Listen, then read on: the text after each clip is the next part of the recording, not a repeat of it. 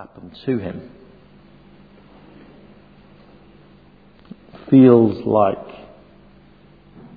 we are powerless. Now, of course, there, it has always been hard to be Christians, and uh, at some times and in some places it's been considerably harder than it is now in Britain. But it would be very foolish for us to underestimate how difficult it is. Today, we're not being persecuted, or at least in any major way. Um, the challenges to Christian faith, it seems to me, today come not so much from outright aggressive opposition, but more significantly from the culture that we live in. It is quietly becoming more and more toxic for Christians. In many workplaces at the moment, it's increasingly difficult to be a Christian. A couple of decades ago, the mean, real problem area for Christians was um, over abortions for doctors and nurses. But today, it's common to hear of a Christian JP in the family courts, or a Christian registrar, or a marriage counsellor, or a member of an adoption panel, or even a social worker getting forced out of their job because of their Christian convictions. Actually, the, the main challenge for Christians is not even that quite. It's not, not, not those specific things. It, the main challenge is that the underlying assumptions of our culture are askew.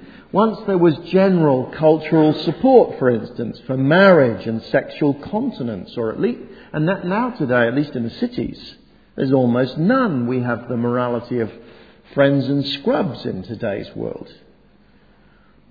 We've become quietly more and more obsessed with money, and therefore more and more are ruled by work and it's almost impossible for a Christian to stand aside from those things as house prices go up, as, as the average working week uh, um, uh, tends to increase. Because to stand aside is to invite yourself to be the first person to be made redundant. Christianity is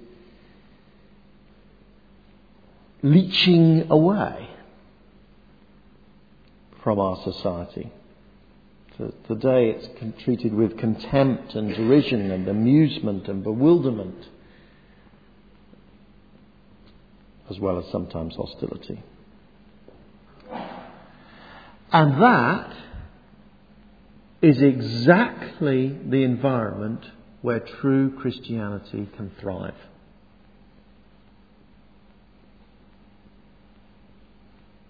That's what I want you to know. That's exactly the environment where true Christianity can thrive. Christianity was born into that environment. It does feel disconcerting for old fogies and young fogies um, who long for the past. It, of course, gets railed against with a mixture of nostalgia and sometimes whinging self pity by people like me um, in pulpits. And it is bad what is happening to our society. But the whole New Testament is designed to create believers in exactly the environment that we find ourselves in. It is designed for such a time as this. some people keep aquarium fish. Okay? They're absolutely beautiful, most of them. Um, but uh, um, most of them need incredible care to keep them healthy. They need perfectly clean water. They need the right temperature for the water. They need the right nutrients, the right levels of oxygen. And uh, to be honest, an awful lot of Christians are like those aquarium fish. They are beautiful, but they demand exactly the right environment. And we keep gold, a goldfish. Goldfish are different. There, there, there are times, I have to say, when um, uh, Bingo the goldfish swims to the back of his tank. He disappears in the gloom of the algae. But he's alive and very well. And frankly, you can keep your shubunkins and your clever little uh, seahorses and so on, because we'd kill them.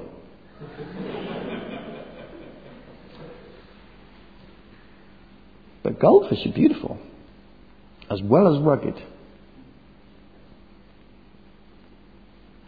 God wants to create Christians like that.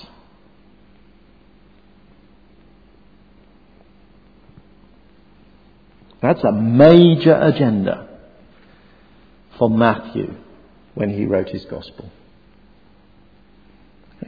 Matthew was a Jewish Christian and he lived at a time when, to be honest, the whole fabric of his society seemed to be uh, falling apart. It was a, it was a time um, in the 60s AD, almost certainly, when there were increasing tensions between the Jewish nation and Rome, and uh, it wouldn't be long before it would all blow up in war and destruction. Well, when he, for his life, had become increasingly uncomfortable. He had been converted 30 years uh, uh earlier and he was a Jew. He became a Jewish Christian and initially functioned within the Jewish nation. But as the years had gone by, his own people had become more and more and more hostile to him. So as well as the whole of wider society feeling like it fell apart, he was feeling alongside his uh, fellow Jewish Christians increasingly marginalized and treated as an irrelevance as everybody focused on the big political issues of the day.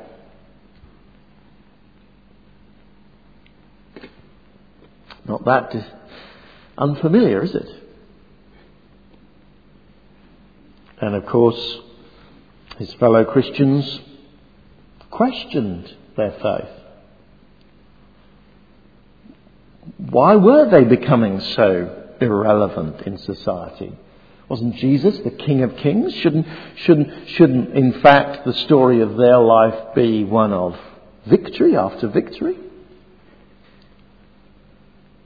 Why were the historic people of God, the Jews, by and large, turning away from this Jesus?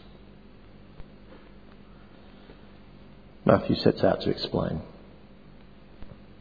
He explains centrally that Jesus actually is the fulfillment of all the hopes of the Old Testament. He sets out in his gospel to show that everything that happened to Jesus was anticipated before. He explains crucially that the Bible always expected many people to reject Jesus. It is no surprise more than that, the Bible always expected Jesus actually to win his battles in a surprising way.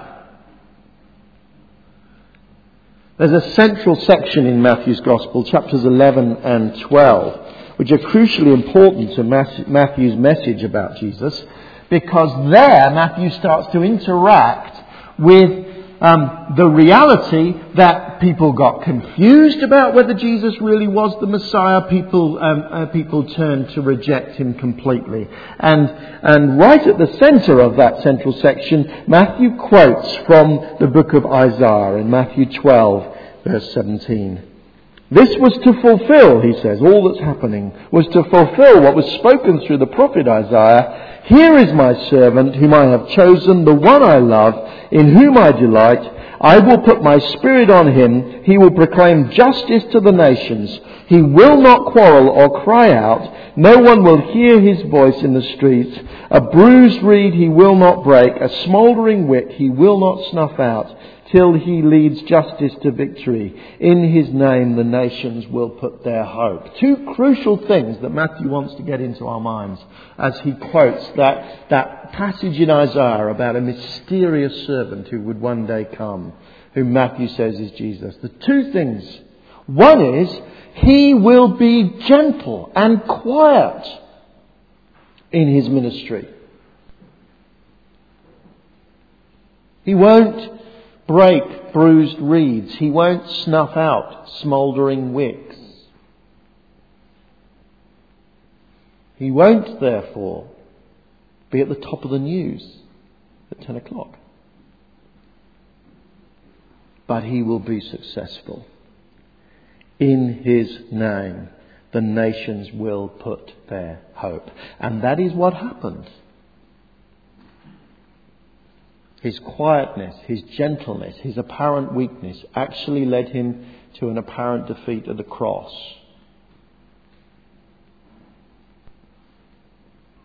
But God's determination to give him victory raised him from the dead, so that in the end he stood as the risen Lord Jesus and said, All authority in heaven on earth, uh, on heaven and earth is given to me. And that is how he continues to work. Quietly, but winning his victory. That, that, that is vitally important for us to understand as we come now to, uh, over the next number of weeks, to uh, study Matthew 8 and 9. Because when you, when you come to Matthew chapters 8 and 9, there is, there is one thing that hits you between the eyes. Again and again in Matthew chapter 8 and 9, we are seeing Jesus' authority displayed. In fact, um, uh, when you examine where these stories occur in the other Gospels, it becomes clear that Matthew has collected these stories from a number of different moments in Jesus' life, welded them together as a collection, as a separate collection of stories, precisely to put together that clear picture of the authority of Jesus. And it would be very easy for someone in Matthew's day and someone today to read them and say, yeah, that was Jesus then, perhaps. But what about now? And uh, what Matthew says in the whole of his gospel is that was Jesus then unmasked, uncloaked for a moment, displaying his full authority. But he still has that authority now. Any superficial glance at the history of Christianity cannot help but see that Christianity, the followers of Jesus, have been the most significant force in the whole of history. It's not difficult to see that Matthew is telling the truth. But also, he expects people in little churches, in quietly hostile cultures, to be thinking, well, really? His answer is absolutely. Okay, so. Uh, we are at Matthew chapter 8 and 9. I want just uh, briefly to uh, anticipate the series by just showing you the structure of Matthew 8 and 9, and our sermons will follow this. It's three collections of three miracles. This, this is schematically organized. This is Matthew uh, gathering things together as, uh, as I um, uh, already said. And between those is each time there is a section of teaching on discipleship. Jesus, discipleship, Jesus, discipleship. And every set of three miracles is about his authority in another dimension of that. So that's where we're going to go. We've got six sermons on Matthew 8 and 9, and I'm going to introduce you to the first section really rather um, briefly today. Here, Matthew describes a whole series of what uh, the only way that I can, I can find to describe it is, is unstoppable reversals. Let me explain to you what I mean. It all begins in the first four verses of chapter 8. There you find unstoppable cleansing. A man with leprosy appears Jesus comes down from the mountain. He's been teaching with authority in Matthews 5 to 7. Large crowds follow him. A man from, with leprosy came and knelt before him. That, that word leprosy could be used to describe actually various skin ailments, but it doesn't particularly matter what skin ailment it was. The spiritual significance of it was absolutely vital. In Israel, if you had a skin disease, you were rejected by society. You were separated from society. You were separated crucially from God. And everything about your life had to display that. For instance, in Leviticus chapter 13, we read, The person with such an infectious disease must wear torn clothes and let his hair be unkempt, cover the lower part of his face and cry out, unclean, unclean. As long as he has this disease, he remains unclean. He must live alone. He must live outside the camp. That was what you were, you were subjected to if you had those skin, skin diseases. Perhaps the nearest we can get to it now is, is imagining a paedophile in our minds. Or perhaps, uh, you know, uh, um, Jamie Bulger's murderer, John Venables. Okay? A person utterly treated with revulsion and rejection by society. Matthew signals something is going to happen. It's uh, lost in the NIV, but in verse 2, the King James picks it up. Matthew says, And behold, a man with leprosy came. Key, something's going to happen which is unusual. This man, first of all, approaches Jesus. That is absolutely forbidden. But he's got it into his head he's going to do this. There is an ambiguity about the way that he approaches him. When it says um, he knelt before him in verse 2, you could translate it, he worshipped him. When he addresses Jesus as Lord, you could translate that as just, you could think of it as just Sir. But of course, later for Christians, that became the title for Jesus, the Son of God, God the Son. Matthew's hinting that perhaps this man has started to see something of who Jesus is. Certainly, he recognizes Jesus' unique authority. Lord, if you are willing, you can make me clean. Now, people did get clean in Israel sometimes. They did get cured of their leprosy. But it was really clear who did it. The Lord. But he doesn't say if the Lord is willing. He says if you are willing, Jesus. Not God, you. Now this man, this, this man is doing something outrageous. He is saying something outrageous. And he ought to be condemned for it.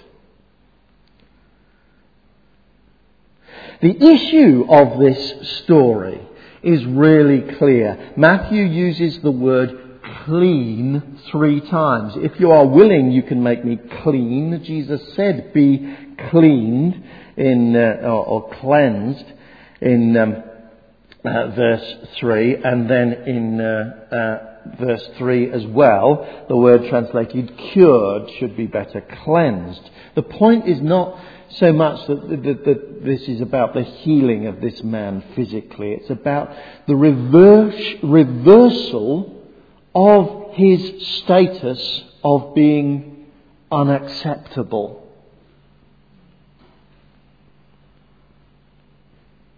Now, actually, I think we know about this in our culture. We don't, we don't display that sense of unacceptableness in the way that lepers were forced to. But again and again and again in modern culture, you find in pop songs and in books and so on, people confessing that they are wearing a mask and they feel awful inside. Some, sometimes that's addressed with incredible bravado, um, where people say, you know, I'm, I'm, I'm, I'm rubbish. That's a popular word, isn't it? I'm rubbish. Often it's just hidden. Sometimes it just bubbles out. Who can forget the sad pictures of Britney Spears shaving her head for whatever reason? I think There is a recognition here in our culture. An awful lot of people feel actually behind the mask, they're dirty.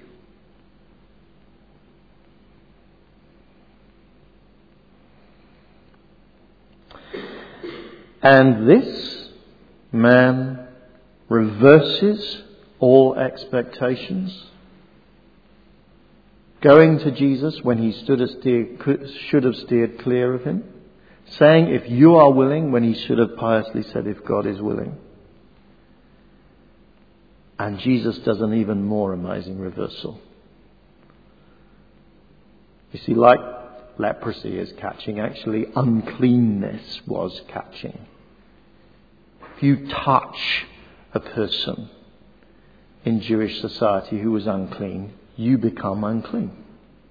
Very easy to understand. Imagine someone covered in oil.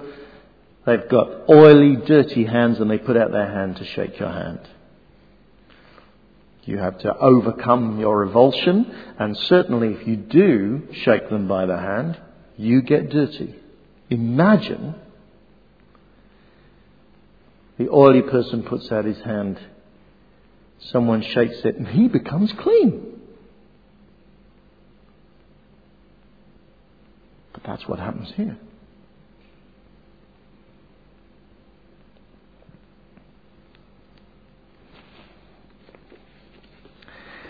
The touch of Jesus reverses miraculously the uncleanness of this man.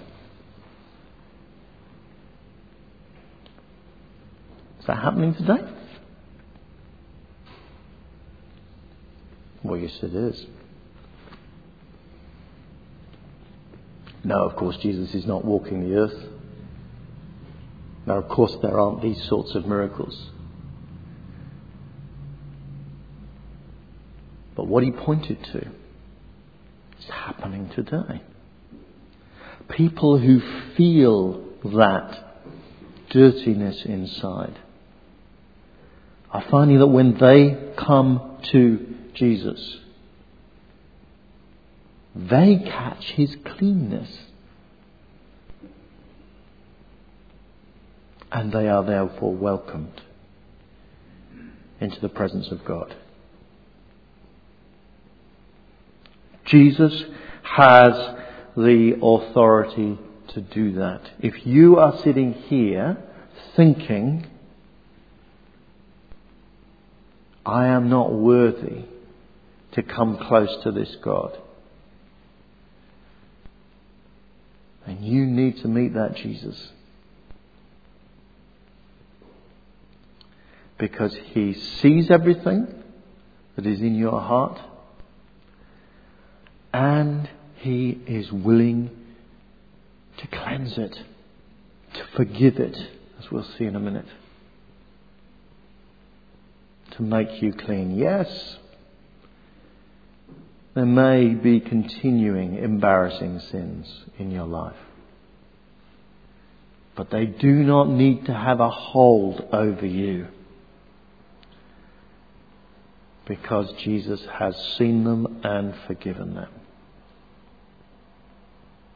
He has reversed what should have happened. Shame tends to spread like a contagion and sin alongside it. And he touched a man and eliminated it.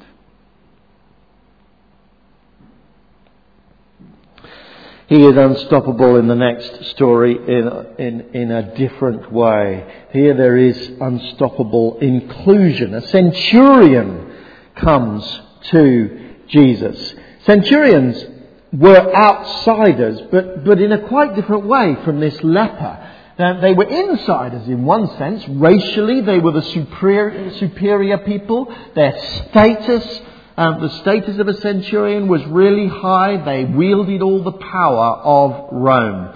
But they were outsiders because they didn't do God. Especially they didn't do the Jewish God, centurions. This uh, centurion approaches Jesus. When Jesus entered Capernaum, a centurion came to him asking for help. Lord, he said, my servant lies at home paralyzed and in terrible suffering. And Jesus' reply is interesting because it's probably not what the NIV, how the NIV translates it, I will go and heal him. It's probably, it reads much more like a question. It's probably much more like this. You want me to go and heal him?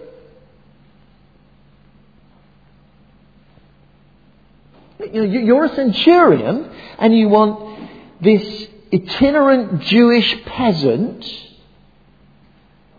to go and heal your servant?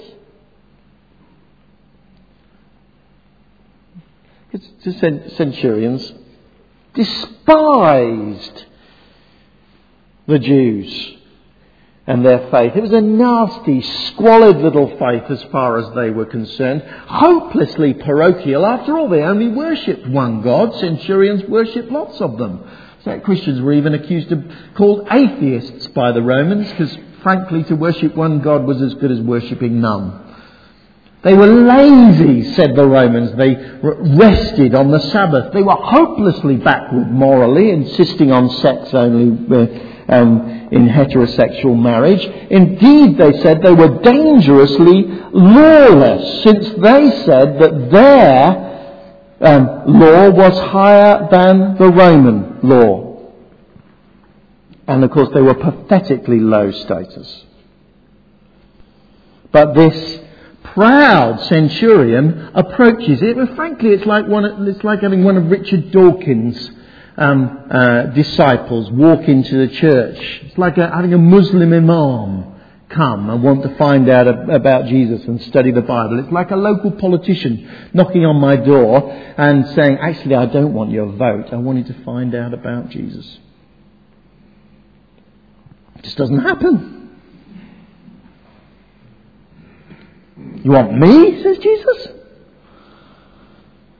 And then the centurion says something amazing. I don't deserve to come uh, for you to come under my roof, he says in verse 8, but just say the word and my servant will be healed.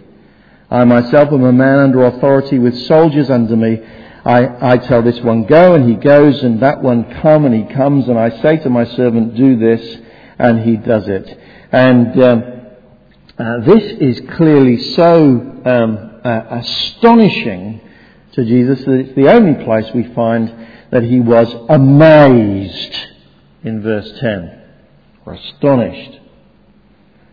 Because you see, this centurion has gone a step further in his faith than most of the people who met Jesus. Most of the pe- people who met Jesus came up to him and said, uh, uh effectively say, I need your touch, Jesus. That's what the leper had done.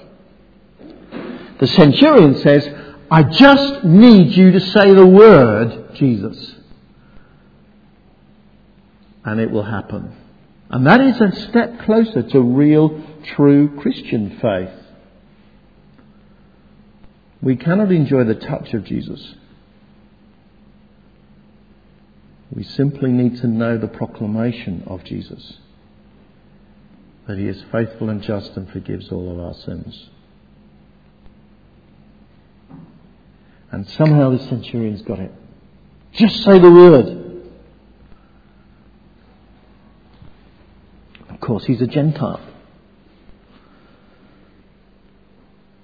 Here, here is true faith being expressed outside of the normal people of God. And notice what Jesus says. He picks up on that. I say to you, verse 11, many will come from the east and the west and will take their places at the feast with Abraham, Isaac and Jacob in the kingdom of heaven. But the subjects of the kingdom will be thrown outside into darkness where there will be weeping and gnashing and teeth. All kinds of people from all places will come and join the historic people of God.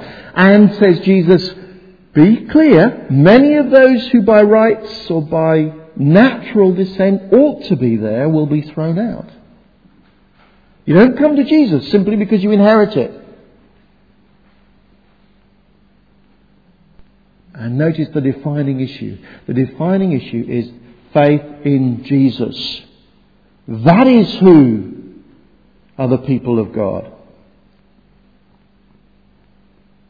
And this, this surprise, this, this second re- reversal if you want to put it that way, is still happening today. People who you would not expect coming to faith in Jesus. I, I, I won't ask you to um, uh, to to uh, uh, raise your hands, but you will find a significant proportion of people here are not second generation evangelical Christians one reason or another, they have come to Jesus despite their family background, just like this centurion. In Oxford, um, people are amazed that students in their hundreds flock to churches. What, intelligent young men and women? Going to church? Here we always have a trickle of people from completely outside the privilege of talking to an imam who wants to, to uh, understand what the Bible says.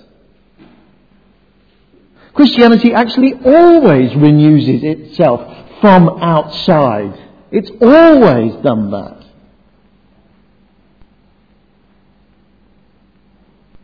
No, perhaps the historic people of God do always fade away as generation follows generation. But in every generation, there is this renewal that happens, and it is happening here. Because Jesus is unstoppable.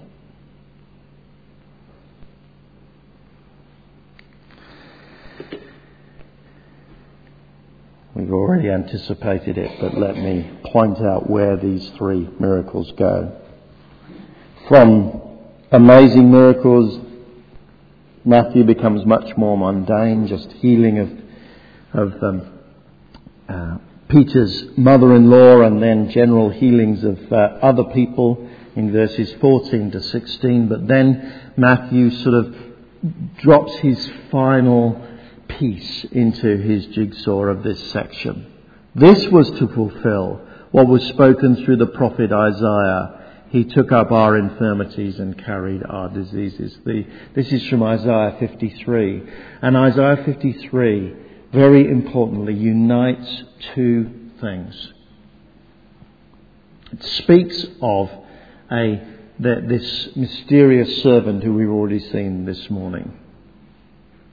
But it speaks of him as if he takes our diseases from us onto himself. And then in Isaiah 53, it makes it plain that that is only part of the story. Because crucially, he takes our punishment from our shoulders onto himself. The very next verse in Isaiah 53, for instance says, He was pierced for our transgressions, He was crushed for our iniquities. The punishment that brought us peace was upon Him. By His wounds we are healed. All these healing miracles are just pictures of the fundamental thing that God is doing, that Jesus is doing. Jesus is taking the punishment for our sins on his shoulders and therefore setting us free. That's why we can be clean despite the fact that we are sinners. He touches the leper. And cleanness is transmitted because he died on the cross for our sins. That's why all sorts of outsiders can come and join with the people of God, despite the fact that they were, they were not brought up in that way, because now it is simply faith in Jesus Christ and his death on the cross that unites God's people.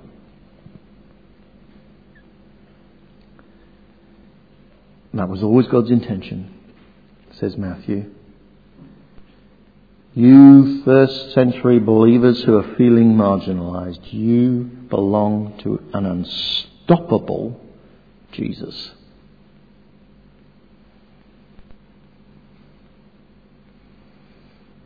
You Christians in the 20th century, 21st century in Britain,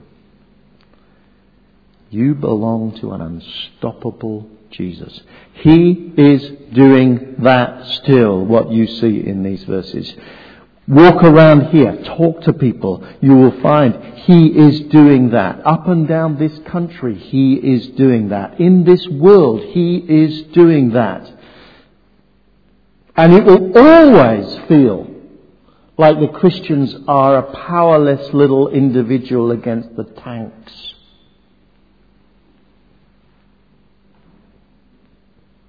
And the powerless Jesus will always win. He has in every generation. He will in our generation.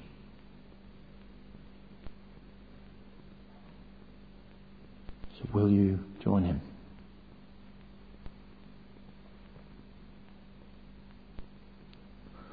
Will you accept that contagious cleanness?